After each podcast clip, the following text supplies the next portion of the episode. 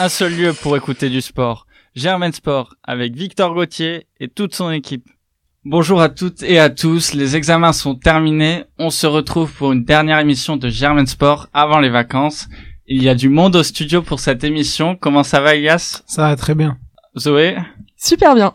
Anthony aussi? Bonjour à toutes et à tous. Simon qui enchaîne une deuxième titularisation?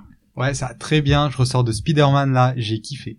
Et un petit nouveau aussi pour cette émission, comment ça va Hugo? Ça va très bien, très heureux d'être là. Bah bienvenue dans l'émission Jingle. Germain Sport.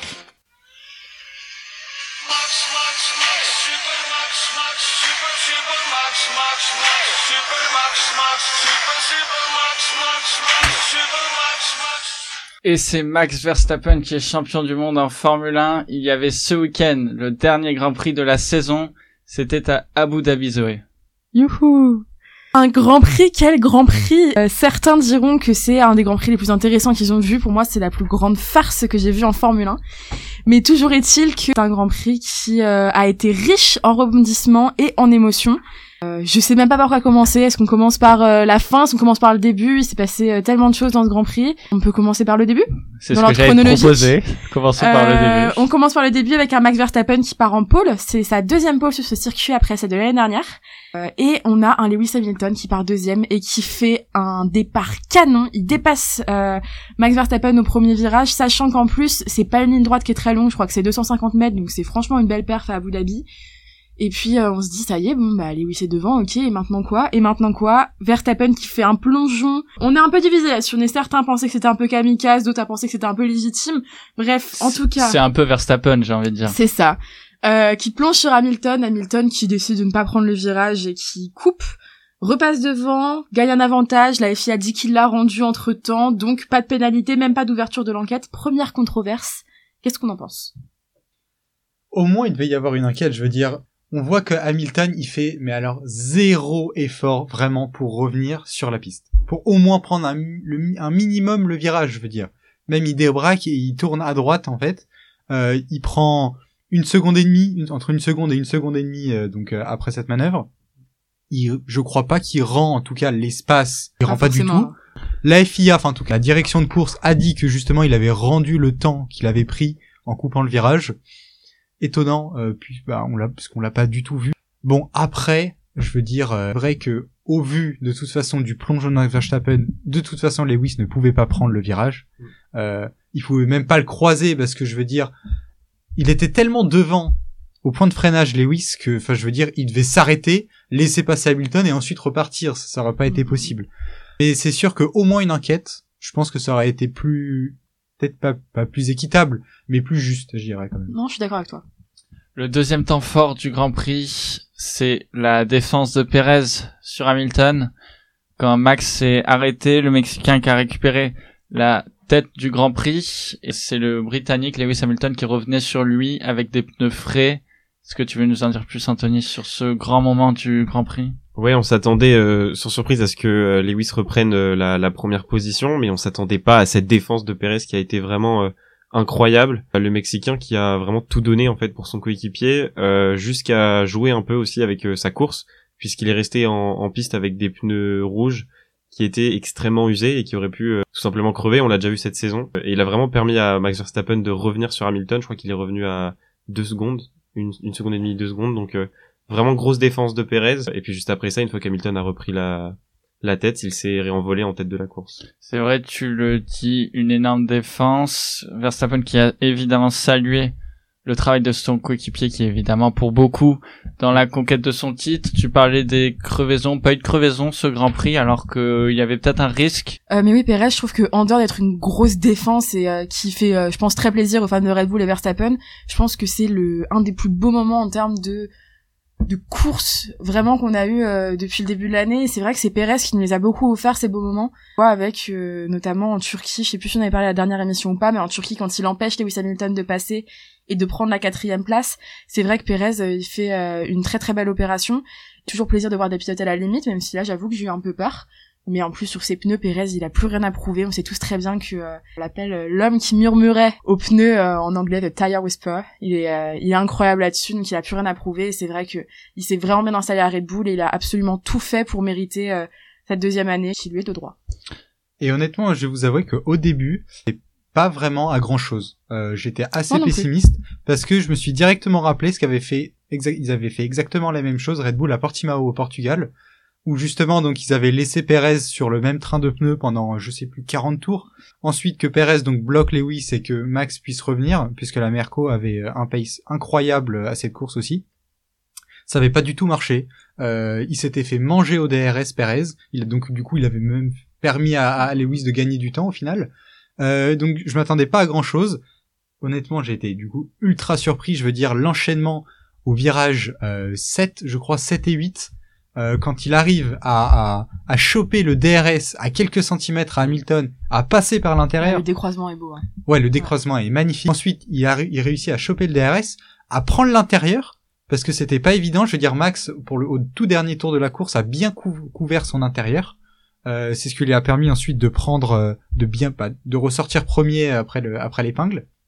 Donc vraiment un moment assez incroyable. Après, j'ai pas compris le dernier plongeon qu'il fait. Il va à l'extérieur. Ça, je, je t'avoue, j'ai pas compris parce qu'il Je avait pense un qu'il avait plus de pneus. hein. Moi non plus. Je pense Ouais. qu'il aurait, fallu- il aurait pu tenter l'intérieur quand même parce que c'était quand même assez Ouais. ouvert et ça aurait pu Au permettre. moins là, il serait peut-être ressorti premier après les l'enchaînement. Voilà, et aussi à Max de revenir. Et Alors là, ouais, il serait revenu à la, DRS. au même niveau J'ai qu'Hamilton. j'ai vu ça comme du sous-virage personnellement, donc je sais Mm. pas si c'était juste ça ou pas. Je pense que ses pneus étaient complètement Ouais, morts. voilà, D'ailleurs, c'est pas un hasard avait si plus de dès que il avait plus de Il y a traction. plus rien, hein. dès que Verstappen arrive, il s'écarte, et il boxe directement. Perez d'ailleurs, on le dit tout de suite, qui a abandonné avant la fin de la course pour un problème mécanique, qui aurait pu rapporter le constructeur à Red Bull, mais c'est finalement Mercedes qui a notamment décroché, c'est vrai, une victoire à Bakou et qui aurait pu, euh, même en sacrifiant sa course pour Verstappen, tout de même décrocher un podium.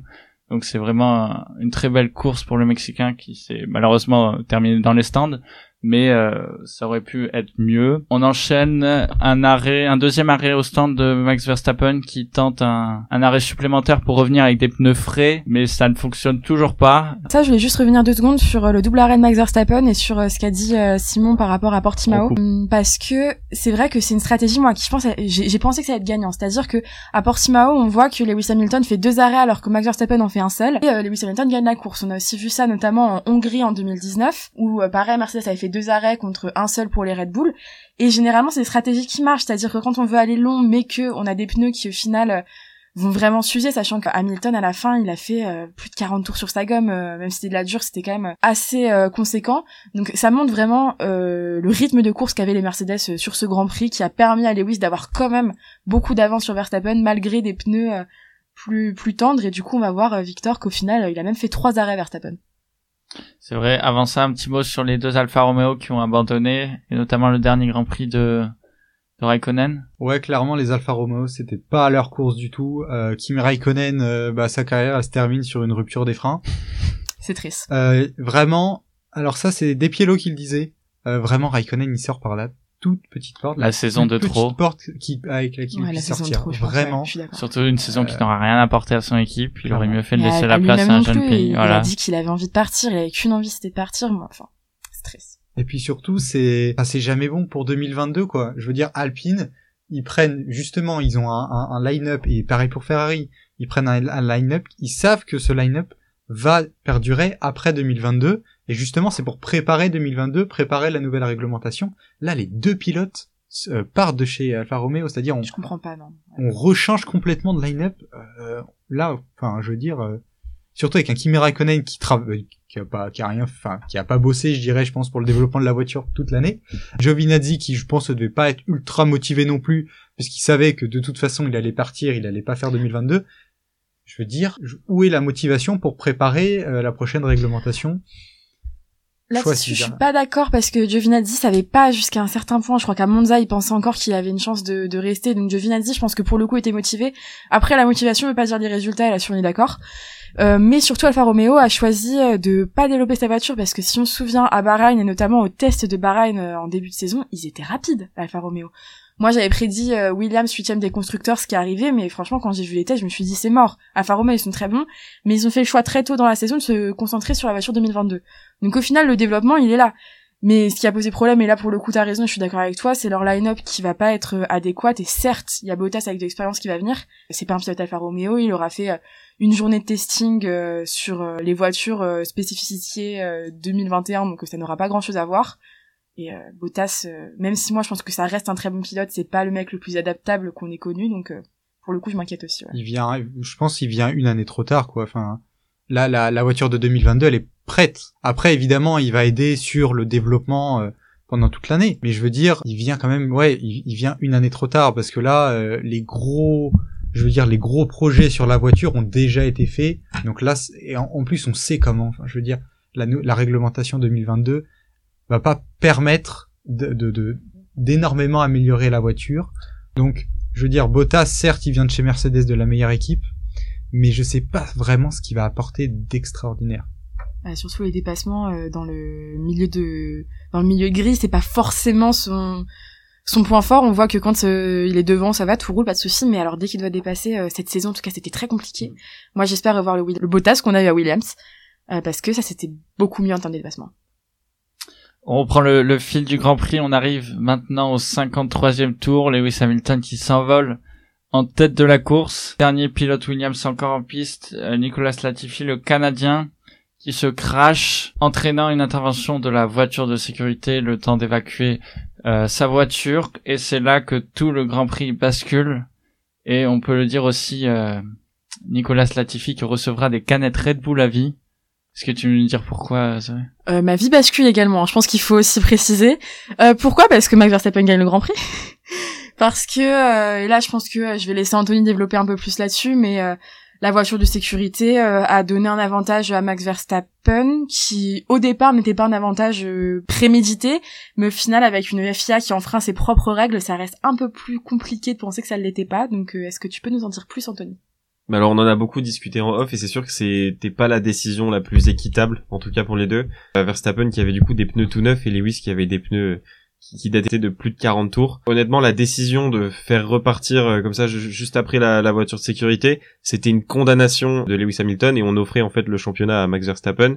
Euh, ça veut pas du tout dire qu'il mérite pas son titre. Attention, c'est pas ce qu'on est en train de dire, mais c'est surtout que voilà la, Formule 1 voulait ce dernier tour, que tout se joue là. Puis on l'a vu, tous les médias ont dit voilà euh, euh dénouement dans le dernier tour et c'est sûr que ça a fait parler de la Formule 1, même si d'un point de vue sportif, c'est pas forcément équitable.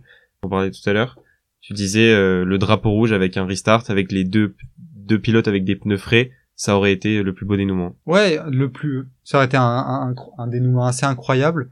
Euh, parce que là, clairement, Verstappen, il se serait pas, euh, il aurait usé les pneus, il n'y aurait pas eu de gestion de pneus particulière du tout. donc il aurait tout donné, Hamilton pareil. Donc ça aurait été vraiment, allez, trois, quatre tours incroyables. Mmh. Évidemment, c'était la, la décision la plus juste. Et surtout que même en étant un petit peu quand même un petit peu plus pour Verstappen.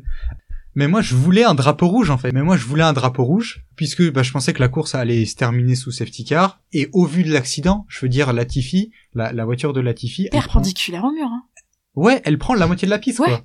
Elle prend la moitié de la piste. Enfin, par exemple, à Jeddah, alors certes, à Jeddah, il y avait, il fallait réparer vite fait des murs, mais enfin, il fallait pas réparer grand chose, grand chose. Euh, pas euh, Schumacher, pardon.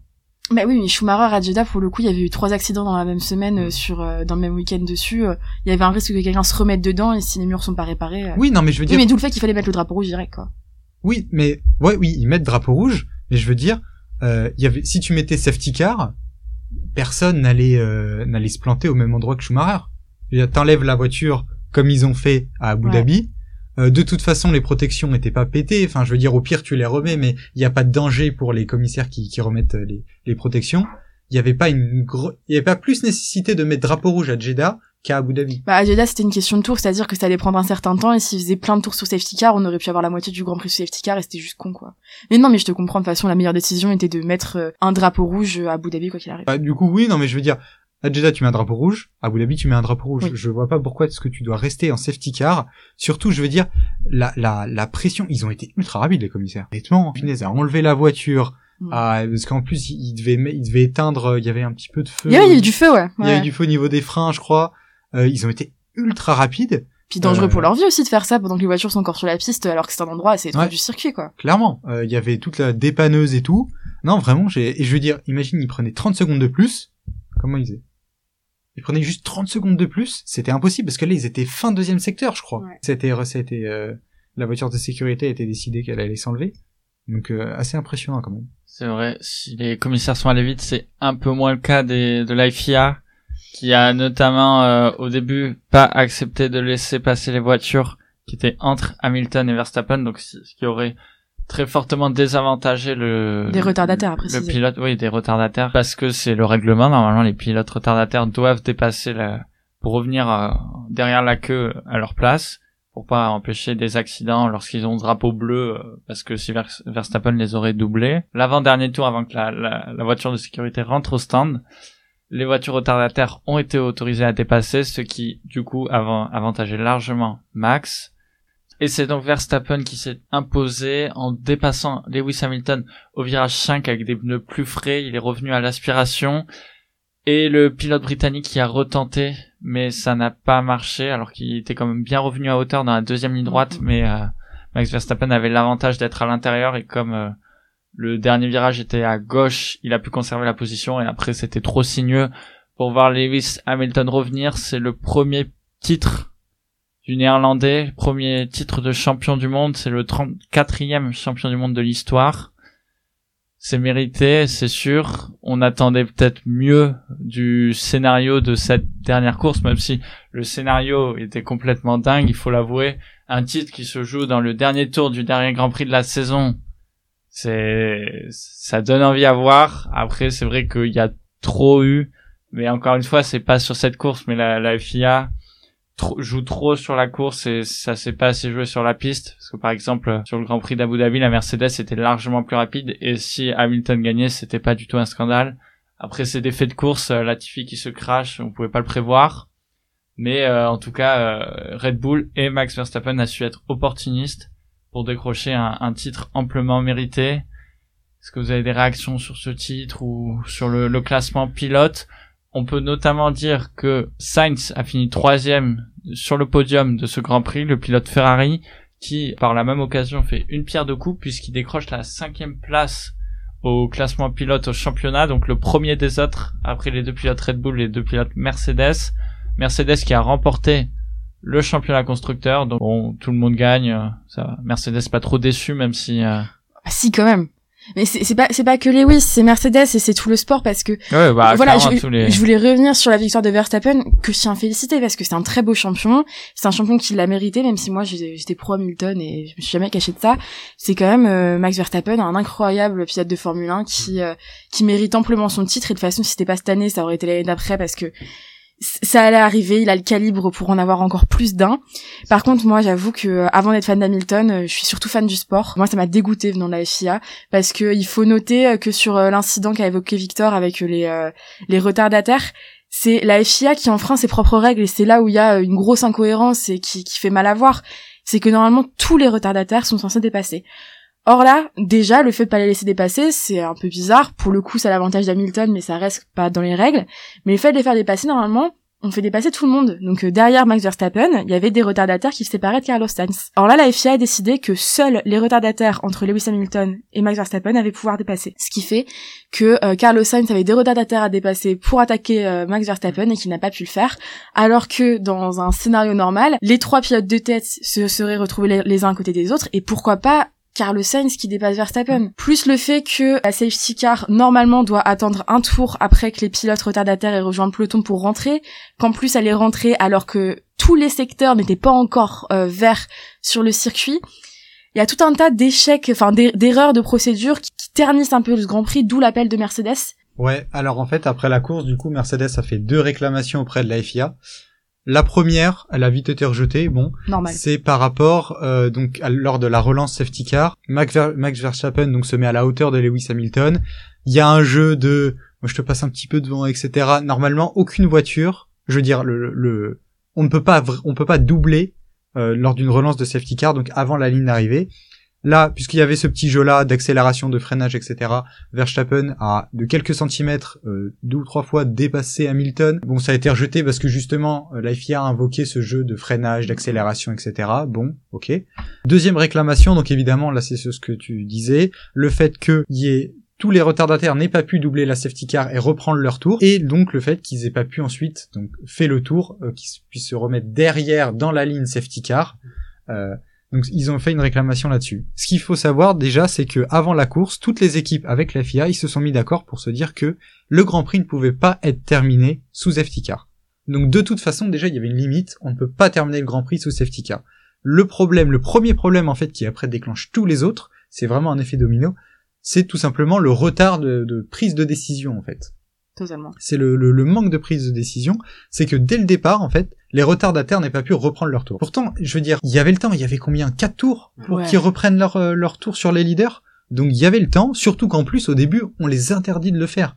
Je veux Ouais. dire, donc ça, ça, en plus, ça, ça, ça, ça accentue le manque de décision. Je veux dire, c'est vraiment contradictoire, euh, c'est complètement contradictoire. Après, étant donné la situation qu'on était à la fin du deuxième secteur euh, de l'avant-dernier tour, on pouvait pas faire passer tout le monde. Euh, on pouvait pas faire se passer tout le monde parce qu'il y avait pas assez de temps. Donc comment on fait? Bah, Tout simplement, pour éviter tous les problèmes de drapeau bleu, euh, de voilà, de drapeau bleu et puis euh, les, retardataires qui se battent entre eux pour, le- pour les places, bah, ce qu'on a fait, c'est qu'on a décidé que les retardataires qui étaient entre Lewis Hamilton et Max Verstappen donc reprennent leur tour et pas ceux de derrière. Parce que bah, ceux de derrière, il n'y avait pas assez de temps. Donc du coup, finalement, bah, ce qu'il faut dénoncer, c'est pas forcément ça, parce que ça, en fait, finalement, la FIA était contrainte de faire ça. Mais non, tu vois, là, je suis pas d'accord. Ce qu'il faut dénoncer, c'est juste le, le, le manque de décision et de rapidité de la décision, tout simplement. Elle était pas contrainte parce que finir le Grand Prix sous safety car était une option.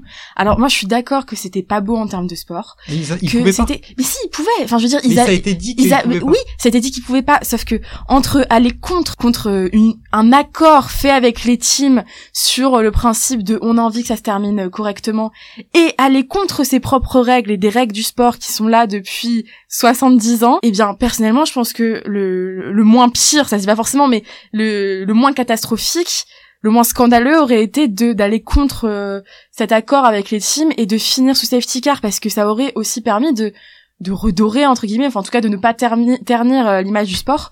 Et donc là on arrive sur une décision euh, qu'avait critiqué en tout cas qu'avait soulevé euh, notamment Victor et, et Anthony c'est le fait que la Formule 1 c'est un business et qu'ils ont fait ici une décision de on n'a pas envie d'avoir un championnat qui se termine sous une safety car parce que un peu terne alors on va euh, à tout prix essayer de le finir hors safety car quitte à compromettre nos propres règles et c'est ça personnellement que je trouve que je trouve carrément dégoûtant en fait de la part de la FIA c'est euh, c'est d'interférer comme ça sur un championnat qui n'en avait pas besoin parce que même au niveau des sponsors, même au niveau des médias, le championnat était déjà largement, largement assez médiatisé, générait largement cet enthousiasme auprès des supporters, était largement assez imprévisible pour qu'il n'y ait pas besoin de cette artificialité dans le dernier tour. Alors c'est vrai que ouais, dans le règle, c'est vrai qu'on a un règlement ultra dense. Ouais. Et qu'au final, en fait, il y a un article qui dit que c'est le directeur de course qui décide de la safety car, etc. Ouais. Et donc en fait, finalement, cet article annule tous les autres articles concernant le fait que les retardateurs doivent reprendre leur tour, etc. Ça annule tout parce qu'au final, en fait, il y a un article qui dit, bah le, le- le directeur de course, il fait tout. Bon. Mais donc finalement, en fait, on en revient au même point auquel on parlait avant, c'est que finalement, la meilleure décision, ça aurait été un drapeau rouge Totalement. et que dans la situation dans laquelle on était au 37e tour, bah en fait il aurait fallu faire drapeau rouge et on aurait eu un tour, un restart, euh, Au tout le monde sous les 53e. mêmes pneus. Mais d'autant plus qu'on a une jurisprudence là-dessus, puisque Bakou, il y a eu deux tours. Voilà, ouais. Donc plus. euh, voilà, c'était largement possible. Mais ils pensaient pas qu'un le championnat allait se jouer dessus peut-être. Ah, quand sais même, pas. je veux dire, Ah même je suis si la d'accord que Mercedes avait un meilleur pace quand tu ça l'autre il aurait a été quoi, la- 30 tours ou je sais plus combien de tours Ouais. sur les hards et l'autre il a un tour sur les. Hmm, Donc suis dans la Red. Bull. Ouais, euh, t'as, bon. t'as, t'as rien, t'as, t'as, t'as aucune compétition. Tu sais très bien que. Verstappen, euh, Ouais. tu sais très que Lewis Ah Hamilton bah. perd le championnat sur ses décisions. Hein. Oui, mais après, c'est c'est ce que je disais aussi tout à l'heure. Tu disais le championnat est assez médiatisé, mais la F1 c'est un produit à vendre et genre la réaction de tous les médias avant de parler des technicités entre guillemets de la course, extraordinaire. c'était juste, c'est extraordinaire, c'était le dernier tour et Verstappen a dépassé Hamilton dans le dernier tour. Et c'est tous les médias l'ont relayé. Euh, tu regardes BFM qui s'intéresse pas vraiment à la Ouais, Formule non, 1, c'est ils en ont parlé, Le Monde, euh, enfin tous les journaux en France, tous les journaux à l'étranger, c'est ça qui a fait parler. Après, bien sûr, les spécialistes, eux, savaient que c'était une condamnation à mort, mais pour vendre, c'était le meilleur Donc, moyen. on a favorisé, on a favorisé le spectacle par rapport au sport. Voilà, c'est ça. Et donc en fait finalement c'est un quoi C'est un choix de l'américaine en fait. Mais c'est toujours les, euh, on le sait, c'est choix Ah oui, mais- de la NBA. C'est les spectateurs mais qui regardent une course par euh, par an qui sont attrapés, pas forcément les, les super fans. Et ça, on le sait. ouais. Et pour revenir aux sportifs un peu, on peut aussi saluer les très belles performances des deux pilotes AlphaTauri et d'un Yuki. Tsunoda que l'on avait quasiment pas vu de la saison, sauf pour des sorties de piste ou pour euh, Oh, à la fin de la saison, ça allait mieux. ou pour euh, des échanges à la radio assez tendus.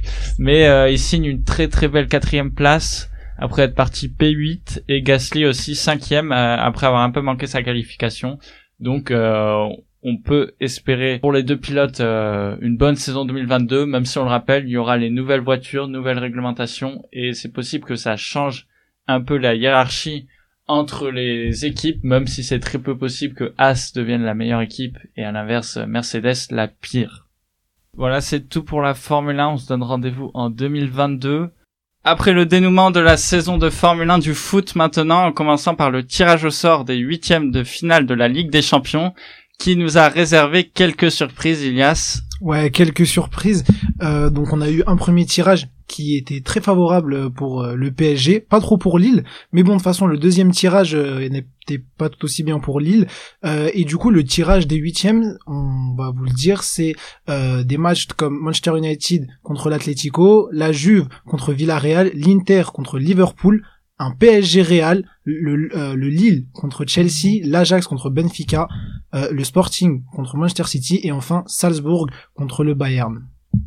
Est-ce que tu peux nous en dire un peu plus, Anthony, sur euh, ce qui s'est passé et pourquoi un deuxième tirage avant de revenir euh, plus précisément sur les confrontations et notamment les clubs français? Ouais, alors euh, de, de ce conseil, il y a eu plusieurs euh, erreurs au niveau du tirage. Il me semble que c'était pour euh, tirer l'équipe qui allait jouer contre l'Atlético. Ils ont oublié de mettre euh, Manchester United et euh, ça a entraîné du coup euh, des polémiques. Et au bout de deux heures, ils ont décidé de faire un nouveau tirage, euh, bah, qui, du coup qui nous a réservé euh, l'issue que Ilias nous a juste euh, vient juste de nous dire. Et ça a fait beaucoup parler, surtout qu'il y a des clubs comme le Real qui avaient bénéficié d'un tirage extrêmement favorable. Je crois qu'ils affrontaient euh, Benfica. Benfica, voilà. Et là, ils se retrouvent euh, à jouer face au PSG avec euh, le match aller à l'extérieur. Donc ça va être très compliqué pour eux. Donc euh, surtout qu'au moment où le tirage du Real contre Benfica avait été tiré, il n'y avait pas encore eu d'erreur. Donc euh, ça a beaucoup fait parler. Et voilà, vous vous en pensez quoi de cette euh, polémique? Euh, moi, je trouve que ça montre un certain amateurisme dans le sport. Euh, je pense qu'on en a déjà parlé. C'est, ça semble être une variable dans dans cette semaine sportive. Je pense que quand même euh, au, au niveau de de ces tirages, on n'est pas censé avoir des euh, des erreurs comme ça qui sont faites. Je sais pas, je sais plus si c'est des erreurs humaines ou si c'est des erreurs euh, de logiciel. Mais en tout cas, perso, ça m'a laissé perplexe. Là, c'était humain. Je crois. Humaine, je pense. Ouais. qu'ils avaient pas mis les... En gros, ils avaient mis Manchester comme potentiel adversaire de Villarreal et aussi...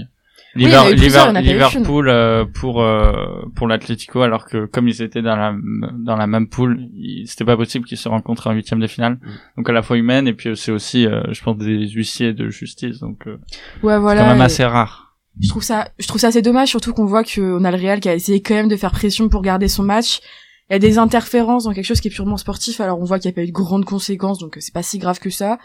Mais bon je pense que c'est juste un peu amateuriste quand même. Et du coup le Paris Saint-Germain qui va jouer Real le Real Madrid c'est un peu la grosse affiche de ces huitièmes de finale. Qu'est-ce que t'en penses Hugo? Bah, euh, c'est sûr que c'est une affiche qu'on aurait peut-être voulu voir un peu plus tard dans la compétition parce que c'est sûr que c'est la très grosse affiche de ces huitièmes et que euh, c'est une confront- une confrontation entre des équipes qu'on aurait vu aller loin. Mm. C'est un gros qui va sortir euh, très tôt. Après, on va voir si le PSG sera prêt à, à jouer ce match dès maintenant. Euh, J'aurais bien voulu les voir ce, voir ce match un peu plus tard parce que je pense qu'en huitième de finale c'est peut-être un peu tôt pour eux et je crains un petit peu pour leur avenir dans la compétition de jouer tout de suite le Real Madrid. Euh, moi, je trouve que c'est une équipe qui est pas encore assez euh, assez rodée pour euh, pour jouer ces matchs ces matchs-là encore. Et euh, bon, on va voir ce qu'ils ce qu'ils vont réussir à, à donner. En soi, je suis d'accord dans l'idée que le PSG, euh, cette saison, c'est un peu compliqué, que ce soit en Ligue des Champions ou même euh, euh, bah, en Ligue 1, on peut performer avec des clubs bah, qui sont euh, très abordables de base. Mais moi, personnellement, j'ai confiance. J'ai confiance dans le sens où on a une équipe qui est en train de se construire, même si c'est très compliqué de la construire avec, comme l'avait dit Victor il y a quelques semaines, 100, 100 matchs avec 100 compositions différentes. Mais euh, moi j'y crois. En vrai j'y crois et j'ai envie d'y croire. Surtout que l'équipe qu'on a c'est c'est une équipe qui peut euh, donner du fil à retordre à celle d'Ancelotti. Mais après c'est vrai que quand on voit ce que fait Vinicius avec Benzema, ouais ça fait peur. C'est vrai, Ancelotti qui est maintenant sur le banc du Real Madrid après avoir enchaîné, après avoir entraîné le Paris Saint-Germain il y a quelques années, quelques années. Il y aura aussi un autre tour, c'est celui de Sergio Ramos au stade Santiago Bernabéu, s'il est en capacité de jouer bien sûr. Comme on l'a pas vu enchaîner euh, des matchs depuis longtemps et son arrivée au PSG. Hakimi aussi qui reviendra euh, à Madrid pour affronter le, le Real. Et euh, le duel dont on entend dont on entend parler et dont qu'on a hâte de voir, c'est surtout celui des attaquants superstars des deux équipes, Karim Benzema d'un côté, Kylian Mbappé de l'autre. Est-ce que tu veux nous en dire plus, euh, Anthony? Bah moi je pense personnellement que le match va se jouer euh, devant. Ça va dépendre de la forme de Messi, évidemment de la forme de Mbappé. Quand il joue euh, comme il a joué ces deux derniers mois, Mbappé, je pense que c'est c'est juste incroyable pour le PSG. Il va falloir un gros Messi, euh, et de l'autre côté, Benzema qui a été récemment élu euh, meilleur joueur euh, d'Espagne, en tout cas cette, cette saison. Donc je pense que ça va être un gros défi pour le PSG. Et de toute façon, pour aller au bout, il va falloir passer par le par le Real. Donc voilà, j'attends vraiment de voir la forme de Messi parce que s'il propose ce qu'il nous a proposé jusque maintenant, ça risque d'être compliqué. D'autant plus que Mbappé sera libre à mm. partir du 1er janvier de signer où il veut, s'il ne prolonge pas. Donc on n'est pas à l'abri de voir un, un Real Madrid euh, Paris Saint-Germain où Mbappé joue pour Paris en ayant déjà signé au Real, ce qui serait quand même euh, assez cocasse. On verra la situation, ce qui nous réserve. Et c'est justement ce que je voulais dire. Moi, je pense que c'est super intéressant de voir euh, la relation sur le terrain euh, que vont avoir euh, Mbappé et Benzema en dehors de l'équipe de France, évidemment. Normalement, ils feront pas trop de passes. Oui, oui. non, mais je sais bien, mais je veux dire, c'est-à-dire que on apprécie les voir jouer l'un avec l'autre, mais on apprécie aussi voir des grands joueurs s'affronter et jouer l'un contre l'autre. Et c'est vrai que c'est une occasion qui nous sera peut-être pas forcément redonnée si jamais ils sont dans la même équipe après. Donc je pense que c'est un match qu'il va falloir savourer et j'espère qu'on aura du beau jeu. Ouais, moi j'ai surtout envie de voir un bon Ramos contre un bon Benzema là Hein, comment Ramos, il... quelle est la, quelle va être la réaction de Ramos hein, Comment il va essayer de le tacler et tout Voilà, j'ai bien envie de voir ça aussi. quelle va être la cote de Ramos pour qu'il joue aussi Ah, c'est compliqué. On peut passer maintenant à Lille. Euh, Lille qui n'a pas eu de chance en tirant Chelsea, qui était le plus gros candidat euh, qui a fini deuxième de poule. Chelsea, qui on le rappelle, a remporté l'édition 2020 de la Ligue des Champions, 2020-2021 mais surtout n'a pas eu de chance parce qu'elle est tombée deux fois sur Chelsea puisque le tirage a été refait. C'est la seule confrontation qui n'a pas changé. Et donc un, immense défi qui attend les hommes de Jocelyn Gourvenec face aux tenants du titre. Oui, je pense que c'est quasiment mission impossible, même si euh, pour le match aller, euh, enfin en tout cas le match euh, à Lille, c'est possible de voir peut-être un 2-2 ou, un match nul, le match, accrocher quelque chose. Le match aller donc est à Stamford Bridge et le retour à Lille comme euh, Lille a fini premier. Et aussi on peut le rappeler il n'y a plus de but à l'extérieur en Ligue des Champions. Donc euh, ça aura aussi son impact peut-être plus de prolongation du coup. Mais je pense vraiment que c'est mission impossible pour euh, Lille. Honnêtement Chelsea c'est un football total c'est Tourelle et personnellement moi j'adore. Donc ça va être compliqué et je vois bien Chelsea ouais en mettre 3 ou 4 à Lille sur une des deux confrontations dans ce huitième de finale Ouais, c'est ça. Je pense pour Lille, sachant que le match aller à l'extérieur, faut éviter de prendre trop de buts et pourquoi pas espérer euh, un bon résultat au match retour. Mais euh, vas-y, Ilias. Euh, au niveau de ce match, c'est, je pense, c'est le match aller qui va, qui va tout mm. déterminer. Si Lille flanche dès le début, ça va être très compliqué de revenir. Faire une remontada face à Chelsea, c'est, comme tu l'as dit, hein, c'est impossible. Mais donc, je pense vraiment mettre juste un nul ou refaire un nul ou un, un partout, ça serait très bien déjà euh, pour Lille pour après peut-être espérer euh, l'emporter sur euh, plus tard sur leur terrain. un malentendu. Non. Mais Hugo, toi, tu pensais pas que euh, Lille allait pouvoir gagner? Si, si, justement, je suis un peu le, le seul optimiste pour Lille autour de cette table. Mais non, moi, je pense que c'est une équipe qu'on a vite enterrée au début de saison en Ligue des Champions particulièrement et qui revient assez bien en ce moment. Je les vois bien faire un match solide de guerriers derrière comme on les a vu faire la saison dernière. Et je sais qu'ils en sont capables. Et puis après, sur des contres, ils ont des joueurs qui sont capables de faire la différence. Je pense qu'ils peuvent les accrocher. Après, on verra euh, jusqu'où ils sont capables de les tenir euh, derrière. Mais tout peut se jouer. Tu les vois du coup euh, gagner contre Chelsea? Je sais pas si je les vois gagner contre Chelsea. Ça... Justement, vu que les, les buts à l'extérieur ne comptent pas, pourquoi pas aller en prolongation et les avoir à l'usure. je pense que mm. c'est une équipe qui sera capable de d'y aller en, en guerrier et de et de les gêner un petit peu. Voilà. Et euh, il y a d'autres équipes aussi pour euh, lesquelles je suis un peu moins optimiste. Euh, pareil, Sporting face à Manchester City, ça va être compliqué. Salzbourg face au Bayern. Mais j'aimerais parler de l'Atlético euh, contre Manchester United. Très belle affiche sur le papier. Je pense que sur le terrain, ça va être un peu plus déséquilibré. Euh, honnêtement, je vois Manchester United remporter cette euh, confrontation assez largement. Euh, L'Atlético, pour moi, c'est trop de doutes, pas assez de jeu, pas assez de foot. Je pense que Manchester United va faire la différence et Cristiano Ronaldo va encore faire faire des cauchemars à Diego Simeone. C'est vrai, je pense que si Manchester est à ce stade-là de la compétition, c'est en grande partie grâce à Cristiano Ronaldo qui a marqué, euh, je crois, à tous les matchs Ouais. de Ligue des Champions quasiment. Sauf le dernier parce qu'il a pas joué. sauf le dernier où il a pas joué. Donc euh, vraiment, c'est lui qui a porté les Red Devils pour se qualifier en finissant premier d'une poule tout de même assez relevée avec Villarreal et Atalanta Bergame. Donc euh, c'est vrai, une nouvelle fois confrontation Ronaldo face à l'Atlético. La dernière fois c'était à la Juve. Ça, ça s'était aussi mal fini pour les Colchoneros. L'Atlético qui a réussi à arracher sa qualification lors de la dernière journée. Euh, c'était face à Porto dans un match assez compliqué mais où ils ont su gagner 3-1. C'est vrai qu'il y a en, en ce moment il y a beaucoup de blessures contre Porto, Suarez qui sort rapidement. Là c'est Griezmann euh, contre le Real qui s'est blessé et il y en a peut-être pour un mois d'absence donc euh, assez compliqué. Il y avait déjà des problèmes en défense donc euh, c'est vrai après les c'est quand même dans assez longtemps en février donc on, on verra ce que ça va donner. Et au niveau de l'Europa League, pour rappel, pas de club français engagé en 16e de finale car Monaco et Lyon avaient tous les deux fini premiers de leur groupe. Ils sont qualifiés, on vous rassure. Pour une fois, ils y sont, ils sont pas éliminés. Hein. immédiatement en huitième de finale. Euh, pour les clubs français, ça se passe en Europa League Conférence et notamment l'Olympique de Marseille, qui sera opposé à Karabag, donc une équipe euh, Azeri. exactement. Et voilà, donc l'OM qui va jouer le seul 16e de finale des, des Français en Coupe d'Europe secondaire. Euh, Rennes était déjà qualifiée aussi. Elle avait fini premier du groupe avec un des groupes les plus relevés, euh, dont faisait partie Tottenham. Tottenham qui va peut-être être éliminé de cette euh, Ah, compétition mais c'est sûr parce que de toute façon éliminé, euh, ouais. le, le match avec Rennes ne se fera pas Ouais. donc euh, Tottenham étant dernier du groupe c'est fini pour eux. Voilà. Donc euh, donc voilà. En, en tout Dommage, cas, on, on on, souhaite a- bonne on chance. avait euh, essayé en, en leur créant une nouvelle compétition. Ouais. mais, euh, non. On va souhaiter bonne chance aux Marseillais et on espère que les clubs français comme Rennes et Marseille, dans cette coupe d'Europe un petit peu bizarre avec beaucoup de clubs d'Europe de l'Est, vont pouvoir aller euh, le plus loin possible. Et puis pour Monaco et Lyon, euh, faudra voir en mars. C'est tout pour les Coupes d'Europe. On va passer maintenant au championnat et on commence évidemment par la Ligue 1 avec ce week-end la 18e journée. Les quelques principaux résultats, c'est la victoire sans convaincre et grâce encore une nouvelle fois à Mbappé doublement buteur face à son ancien club Monaco.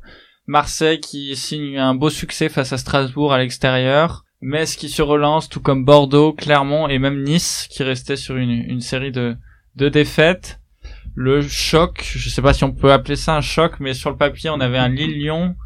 Euh, Lille-Lyon, est-ce que tu veux nous en dire plus, euh, Anthony? Un match assez insipide entre euh, des Lyonnais qui jouent derrière et Lille qui avait un peu de mal à attaquer. Encore une fois, un grand Anthony Lopez qui a permis à Lyon de garder le résultat. Il y a eu quelques occasions, mais je pense que le 0-0 il reflète un peu les conditions des deux équipes en ce moment. Lille qui marche en Coupe d'Europe, Lyon aussi, mais qui marche moins bien en championnat. Ces deux équipes qui, on, on arrive quand même au, au milieu de la saison. On est à la moitié. Et là. c'est deux équipes qui jouent les Coupes d'Europe, qui sont dans la deuxième moitié de tableau. Lille ça. qui est champion en titre, je sais pas si on se rend compte. Lille C'est 11e. c'est quand même assez incroyable. Donc euh, ces deux équipes qui vont pas et puis comme t'as dit Monaco aussi qui ont perdu encore une équipe européenne qui marche pas en championnat. C'est assez inquiétant pour la saison prochaine parce que euh, j'adore Lens, j'adore Angers, mais ce sera pas suffisant pour les coupes d'Europe, ça c'est sûr. Et aussi Bordeaux qui a enfin gagné 2-1, c'était sur la pelouse de 3. Est-ce que tu veux réagir, euh, Hugo? Ouais, enfin une victoire euh, de Bordeaux, ça allait un peu mieux euh, contre Lyon la semaine précédente avec un match nul que Bordeaux aurait pu emporter en, toute fin de rencontre. Et finalement, bah, la victoire a dû attendre la semaine suivante à 3 euh, dans un match gagné un peu à l'arrache, mais gagné quand même, et c'est ce dont Bordeaux avait besoin, donc on se contentera de ça. Et aussi euh, la victoire de Nantes, alors que ça avait plutôt mal commencé pour la réception de Lens. Le- Nantes menait 2-0 à la mi-temps et qui renverse tout avec un but de Simon dans le temps additionnel pour l'emporter 3-2. Et aussi la meilleure équipe du moment, c'était Brest, qui restait sur une série de six victoires consécutives. Euh, mais j'ai envie de dire qu'il a brutalement pris fin ce samedi en, euh, en recevant Montpellier, puisque les Bretons se sont inclinés 4 à 0 à domicile. Et enfin, un dernier match, euh, Saint-Etienne, Saint-Etienne, qui avait remercié son entraîneur Claude Puel. C'était un intérimaire Julien Sablé pour le déplacement à Reims. Et euh, on peut pas dire que ça soit passé mieux puisque les Verts se sont inclinés 2 à 0. Mais on sait déjà l'identité du nouvel entraîneur et ce sera Pascal Duprat. Est-ce que vous avez une réaction? Est-ce qu'il va les sauver alors? Euh, moi, je pense que c'est un peu le choix de facilité qu'a fait Saint-Etienne. Euh, parce qu'on se rappelle tous qu'il a fait l'exploit avec Toulouse, etc. Donc du coup, forcément, euh, bah, euh, ils veulent qu'il réitère l'exploit avec euh, avec Saint-Etienne. Donc je trouve c'est un peu la facilité, pas trop de prise de risque. Mm. Est-ce qu'ils peuvent ils peuvent se permettre aussi de prendre des risques? Ça, je sais pas. Mais voilà, je, je- bon, c'est bon Pascal Duprat. Bon, Euh, la facilité, oui, mais aussi le désespoir. Je pense que là, euh, les Verts, ils font tout ce qu'ils peuvent pour euh, revenir un petit peu parce que c'est quand même assez grave. Je pense que c'est un choix déjà qu'il fallait faire, fallait faire un changement. Ils essaient par là. Je sais pas si ce sera forcément le bon, mais autant le faire. Moi, venant d'un club qui change beaucoup d'entraîneurs, ça se fait, on tient et, euh, et surtout faut essayer. Donc, euh, bah moi, j'espère que ça a marché pour eux. Je pense qu'il y a moyen que ça fonctionne. C'est pas une solution miracle, mais ça mérite d'exister.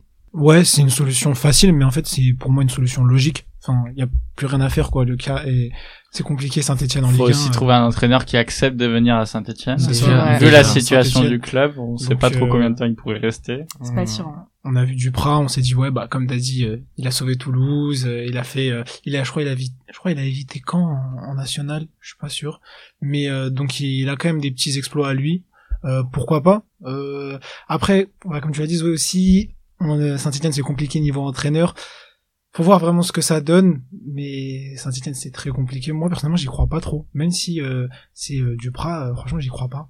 Alors, on- si on regarde le classement, ils sont à 12 points, ils sont Ouais. derniers certes, Ils sont mais 5 points de après, Bordeaux. hein. c'est ça, 5 points de Bordeaux qui est 15e, donc c'est assez resserré. catastrophe. Lorient-Metz 15e. À Lorient-Metz 18, 19 à 15 points, donc euh, ça peut changer assez vite et c'est quand même très serré. Mm. Donc euh, je pense que Ouais, faut, Tout est encore jouable. depuis le début Après- de la saison, ça va pas quand même. après voilà, depuis le début de la saison, c'est seulement deux victoires en 18 matchs. Euh, Clairement, s'ils veulent remonter, va falloir gagner. Il n'y a Oui, pas d'autre euh, solution c'est pas un, un entraîneur qui arrive pour proposer du jeu, il va juste euh, dire aux joueurs d'être des guerriers, ils vont s'accrocher, prendre des points par-ci par-là, et c'est comme ça qu'ils vont réussir à se maintenir. Et la preuve en est, ils l'ont signé que jusqu'en juin 2022, donc jusqu'à la fin de la saison. Et je pense qu'après, euh, ils vont le remercier parce que c'est pas un entraîneur, euh, pour moi, qui peut permettre de progresser en Ligue la 1. durée. euh, On verra où ils en seront. hein. ça c'est sûr. Mais en tout cas, et puis je pense aussi euh, il y avait une question de salaire aussi parce que Duprat il a pas dû prendre beaucoup, euh, je pense pour venir par rapport à, à d'autres entraîneurs. euh. Et rapidement, un petit mot des championnats anglais et espagnols. On commence tout d'abord avec la première ligue. Zoé, est-ce que tu peux nous en dire plus sur les matchs qui ont eu lieu et les matchs qui n'ont pas eu lieu? Alors les matchs qui n'ont pas eu lieu, on va commencer par eux, ça va être euh, rapide. On a eu euh, un Brentford Manchester United qui a été reporté, pareil pour le Burnley Watford et pareil pour encore un match de Tottenham Leicester, euh, Tottenham qui devait se jouer aujourd'hui qui est reporté euh, pour cause de Covid pour cause de Covid. Ouais, c'est euh, On le précise, est-ce que c'est nécessaire je pense qu'il y a plus forcément besoin de le préciser. Donc voilà, c'est un peu l'hécatombe en première ligue en ce moment. Euh, Il y a des clubs qui prennent du retard, notamment euh, Tottenham qui, je crois, sont à deux journées de retard. Donc euh, bah, on va voir comment ça va finir par euh, par se jouer. Maintenant, du coup, on a un classement qui est un petit peu moins net. Par contre, sur les matchs qui se sont joués, je pense que ce qu'on peut citer, c'est euh, Manchester City qui a mis un 7-0 à Leeds. Donc bon, c'est assez euh, conséquent comme score, mais c'est pas non plus très étonnant euh, au niveau du calibre du club. Aston Villa qui bat Norwich 2-0 mardi. Et puis Wolverhampton qui a 1-0 contre Brighton, un 2-2 entre Crystal Palace et Southampton, et Arsenal qui gagne contre West Ham. Donc on a un Belle Arsenal, euh, ouais, très belle victoire qui pour l'instant est quatrième du classement général. Classement général qui est aussi incroyable. Personnellement, j'aime beaucoup suivre la première ligue euh, cette euh, cette saison parce qu'on a un top 3 qui est toujours compétitif avec Manchester City en premier 41 qui euh, prend un petit peu d'air comparé à Liverpool deuxième 37 mais il y a Chelsea sur les talons avec 36 points. Et euh, ensuite en fait jusqu'au top 7 on est en train d'en parler. Le top 7 il y a un petit peu euh, des euh, des spéculations. C'est pas forcément qui va finir où. C'est intéressant d'avoir des des euh, des championnats qui sont pas euh, complètement euh, décidés à l'avance sur euh, sur Mm. des, des des places hautes donc euh, voilà c'est intéressant C'est ça, Liverpool et Chelsea, deuxième, troisième, avec un match en moins tous les deux, donc ils peuvent revenir sur les talons des Citizens. Est-ce que vous avez d'autres euh, d'autres choses à rajouter sur la première ligue? Peut-être petite mention spéciale à Patrick Vieira avec Crystal Palace, qui est un entraîneur changé. Euh, Crystal Palace 11e en première ligue avec pas mal de points d'avance sur euh, les clubs qui jouent le maintien, sachant que l'année dernière ils sont passés tout proches euh, de la relégation. Je pense que c'est quelque chose qu'on peut saluer. Et puis sinon le retour en forme d'Arsenal, hein, quatrième, on s'est on s'est moqué d'eux longtemps, beaucoup, et ils sont euh, devant Tottenham. Ouais, on s'est moqué d'Arsenal, mais c'était quand même marrant, donc euh, c'est Ouais. pas C'est très non, grave. mais c'est vrai que c'était marrant. Donc euh, ça va. Euh, moi niveau foot, euh, c'était juste pour rendre hommage euh, bah, à Agüero qui part, qui Ouais. arrête sa carrière, le pauvre.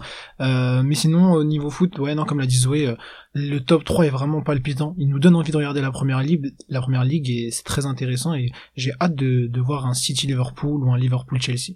Ouais, euh, Arsenal qu'on a enterré vite aussi en début de saison et Mm. qui revient bien et qui va lutter euh, qui va lutter pour euh, au moins le top 5, le top 3 ça va être difficile à accrocher, mais euh, top 3 on a quand même trois belles équipes engagées en Ligue des Champions et qui euh, et qui vont se battre pour le titre jusqu'au bout et puis oui, on a dit ce soir il y a encore deux matchs à jouer pour Chelsea et Liverpool qui peuvent recoller, Liverpool qui peut revenir à un point de Manchester City. Donc une bataille qui va être rude jusqu'au bout. Et aussi, on le rappelle, il y aura la Cannes en janvier prochain. On verra les clubs qui menacent de ne pas libérer des joueurs prétextant une excuse du Covid. Liverpool. Et puis elle, hein. elle va peut-être être reportée. Hein. Il y a des discussions pour le report de la Cannes en Afrique. On verra. Euh, J'ai aussi entendu Arsène Wenger qui militait pour un alignement des calendriers, donc pour que la Cannes soit jouée en même temps que l'Euro, que ça pénalise, que ça ne pénalise pas les joueurs qui signent des clubs africains et qui puissent être libérés comme tous les joueurs. Mm. Donc on verra bien si ça perturbe tous les championnats et quels clubs sont les plus influencés. Et rapidement, on va parler un peu espagnol avec la Liga. Il y avait le choc entre les deux clubs de la capitale, le Real face à l'Atlético. Et c'est encore une fois le Real qui s'est imposé 2 à 0, consolidant sa place de leader avec une nouvelle fois un Karim Benzema buteur. Oui, Karim Benzema, encore une fois impressionnant. Il fait écho à son titre de meilleur joueur euh, espagnol, enfin d'Espagne euh, de la saison 2021. Et le Real, tout simplement, qui s'envole en tête du classement de la Liga, laissant derrière lui, il me semble, l'Atlético et, et Séville. Donc euh, voilà, le Barça complètement largué, euh, encore 2-2. Je sais pas si tu veux en parler, Ilias. Ouais, bon, le Barça, c'est fou, c'est comme on l'avait dit, hein, il va falloir. euh, bah, je crois que c'était Simon qui l'avait dit euh, la semaine dernière. Il va falloir euh, la semaine dernière. Ouais, c'est ça la semaine dernière, euh, qui avait dit qu'il va falloir ouais, peut-être 5 ans, ouais, 2, 3, 4 ans, mais Mm. c'est pas maintenant qu'on va revoir le Barça euh, de Messi, de Xavi, encore moins celui de Puyol. Donc euh, le Barça, ça c'est très compliqué. Osasuna, c'est normalement c'est une équipe bah, qui est très accessible. Si on doit faire un parallèle Barça-Real, euh, Osasuna, c'est tout simple, c'est donné, c'est du gâteau pour le Barça, mais là ça peine. Euh, Il y a y a des blessures, il y a des blessés, ça, ça, je, je le conçois et je l'entends, mais pour autant le Barça c'est, ça rame, c'est dur, ça se voit vraiment que, en fait, comme le dit Xavi, il y a des joueurs qui, on sait pas vraiment pourquoi ils sont là, on sait pas pourquoi est-ce qu'ils jouent, on sait pas trop pourquoi est-ce qu'ils sont titulaires, et je pense que c'est ça vraiment le, le problème du Barça, d'avoir peut-être un peu trop délaissé euh, la Masia pour euh, les transferts. Et au final bah ça fait 2-2 contre Osasuna. Et au classement, donc le Real premier avec 42 points. Derrière, on retrouve tout de même les deux équipes de Séville. Euh, le Séville FC, deuxième, 34 points. Le Betis, qui est aussi à une surprenante troisième place, surprenant, je, ne sais pas trop, avec des joueurs en forme. Fekir, Canales aussi qui a été prolongé. Et l'Atlético, quatrième, avec seulement 29 points. Donc euh, déjà 13 sur le Real. Avec un match en retard, ça fait beaucoup. À la moitié du championnat. Mm. Donc une belle avance pour le Real et on vous tiendra au courant des prochains matchs et de voir euh, si euh, l'avance continue à se creuser ou si euh, on pourra vous vendre un peu de suspense. On va enchaîner maintenant au basket puisqu'il y a encore et toujours la NBA, Anthony. Et ça y est, Stephen Curry est devenu le meilleur shooter de tous les temps. Il a dépassé Ray Allen au nombre de tirs à trois points marqués en saison régulière. C'est tout simplement incroyable. Il a fait ça en 500 matchs de moins que le détenteur du record. C'est pour vous dire la révolution qu'a connue la NBA avec euh, avec Stephen Curry. Euh, personnellement, j'étais resté éveillé pour le voir. Moment incroyable.